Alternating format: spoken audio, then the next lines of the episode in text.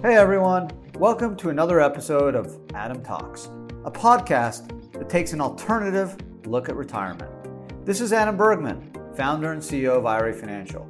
If you want to learn more, you can subscribe to our YouTube channel and follow us on social media. Just search IRA Financial. Hi everyone, and welcome to another episode of Adam Talks. This is a special episode election update and its impact on your retirement account. So let's do a quick recap to just discuss briefly where we are. Um, obviously, it's kind of fluid uh, in terms of how the election's going, but we can expect most likely that Biden will win the presidency, and it appears that the Republicans will keep the Senate and the Democrats will keep the house. So, what does that mean for your retirement accounts? November 5th, 2020, we still don't have a winner, but the odds, according to the gambling houses, we're looking about 85 to 90% chance that uh, Biden pulls this out. So let's assume Biden is the next president of the United States. And again, the Republicans take the Senate, Dems take the House. What does that mean? So let's just back up for a sec. If Biden wins and the Democrats actually took the Senate, there would be monumental potential changes to your retirement account. And I outlined some of these in previous podcasts, blogs, and videos, but I'm just going to kind of briefly summarize what could have happened. So Biden was very clear on his website. Him and uh, Kamala Harris, their their policy was clear. Biden will equalize benefits across the income scale so that low and middle income workers will get a tax break when they put money away for retirement. So the intent again is he was going to have an equalized credit of uh, a set amount. It was um, going to be a credit that would apply to all taxpayers, and um, it basically um, was the hope was to try to make things uh, fair to everyone, giving uh, low income people a higher um, ability to take deductions, uh, whereas high income earners uh, would not have that uh, ability. So he was also going to increase capital gains to 39.6 if you had a million dollars of income. Corporate tax rate would go to 28%. He would disrupt the current system. Um, a lot of them, he would have potentially an overall cap on retirement savings, three or five million. Uh, increase savers credit, make it refundable.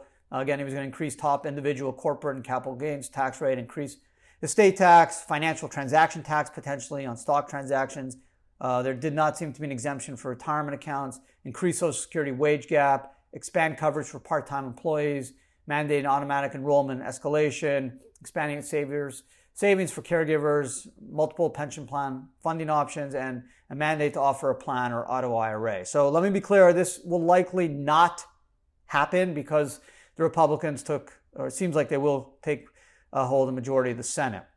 So, what is possible? What is likely? And what potentially can we expect in the next year to four years if um, Joe Biden wins the presidency and the Democrats keep the House, which they will, and GOP, the Republicans, keep the Senate, which is very likely uh, to happen. So likely, again, small adjustments, nothing big.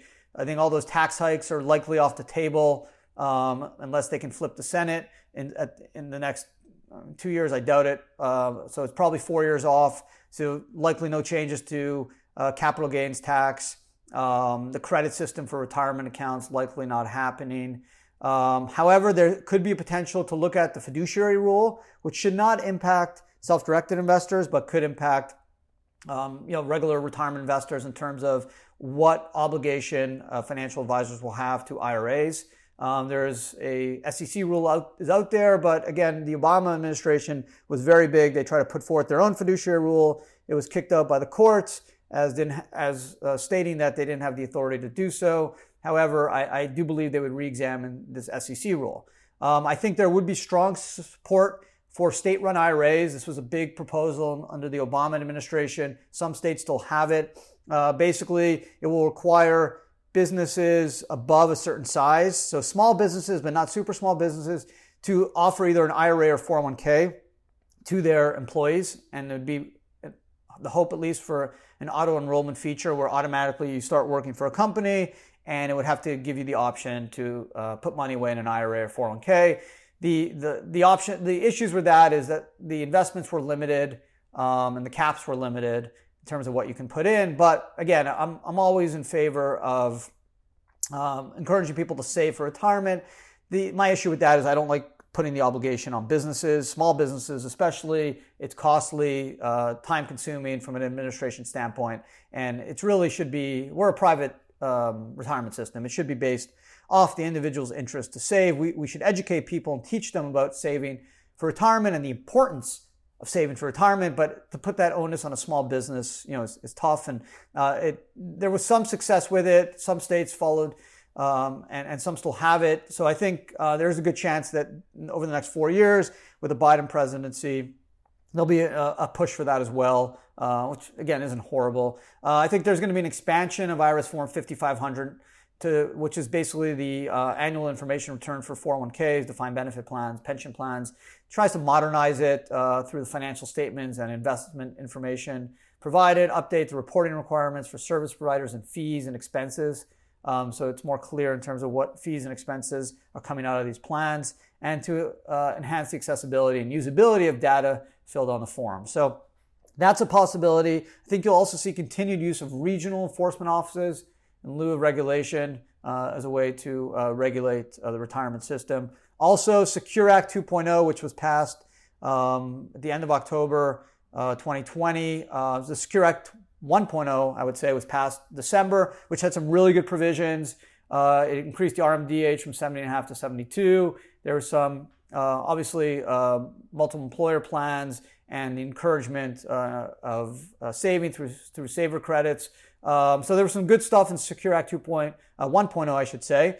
Um, obviously, the one negative is the re- elimination of the stretch IRA, where you were able to stretch out uh, IRAs you receive from non-spouses over the life expectancy of the of the beneficiary. That was uh, killed, and basically just now you have 10 years to pull that money out for an IRA or Roth. However, Secure Act 2.0, which was passed by the House and Means, bipartisan, some good stuff. They want to increase the RMD again to 75 as you know, Americans are living longer. They want to do an extra catch up if you're over 60, uh, potentially up to 10,000 bucks in an IRA or 401k, which is great.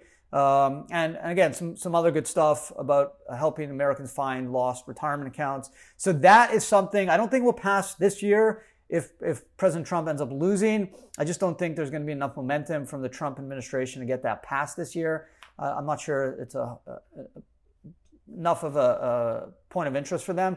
But however, I think there's a very good chance in, in 2021 or beyond that uh, the Biden administration gets that done. There's bipartisan support for good retirement legislation. So I think that's something that will happen. I do think the House and Senate and the president will sign uh, a, a, retirement bill like Secure Act 2.0. So I think that's super possible. Uh, just Changing gears real quick on healthcare, um, I do think the Biden administration will support the ACA, the Affordable Care Act structure. Um, legislation will be impossible, obviously, because you have Democrats in the House and, and, Republicans in the Senate. So we can expect the Department of Labor, the U.S. Health Department, Treasury to support the existing ACA rules. So I think that's where we stand. This wanted to keep this short. Obviously, things are fluid. Um, it's November 5th. We still don't have a president for um, next year. Uh, president Trump is still a president today. However, who's going to win going forward? We don't know. How, although it looks pretty pretty likely that uh, Joe Biden will be the next president of the United States. And again, I think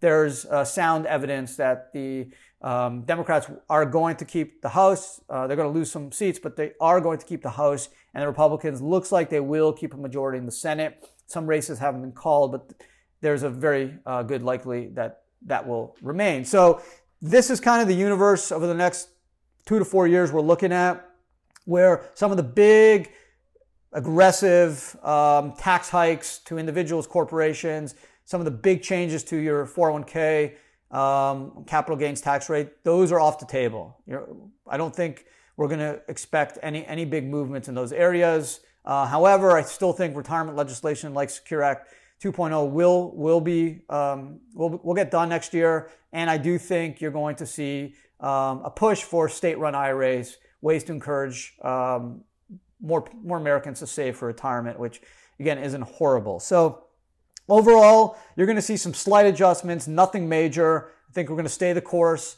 I think the Biden administration will keep supporting um, the ability to save through retirement plans and the importance of the retirement system. All good things. Um, so just wanted to kind of end there. Um, again, I, I um, this is a bipartisan podcast. My my job as a tax attorney and someone who's a you know, firm believer in the power of the retirement system is just to give everyone a current update on where we stand. I will do another update in the coming days as soon as we know more. But again, I don't think a, a second update um, from a podcast standpoint, at least, will have many changes because, again, I think there's a very, very, very good chance that Joe Biden's the next president of the United States and we're going to have a Democratic House and Republican Senate.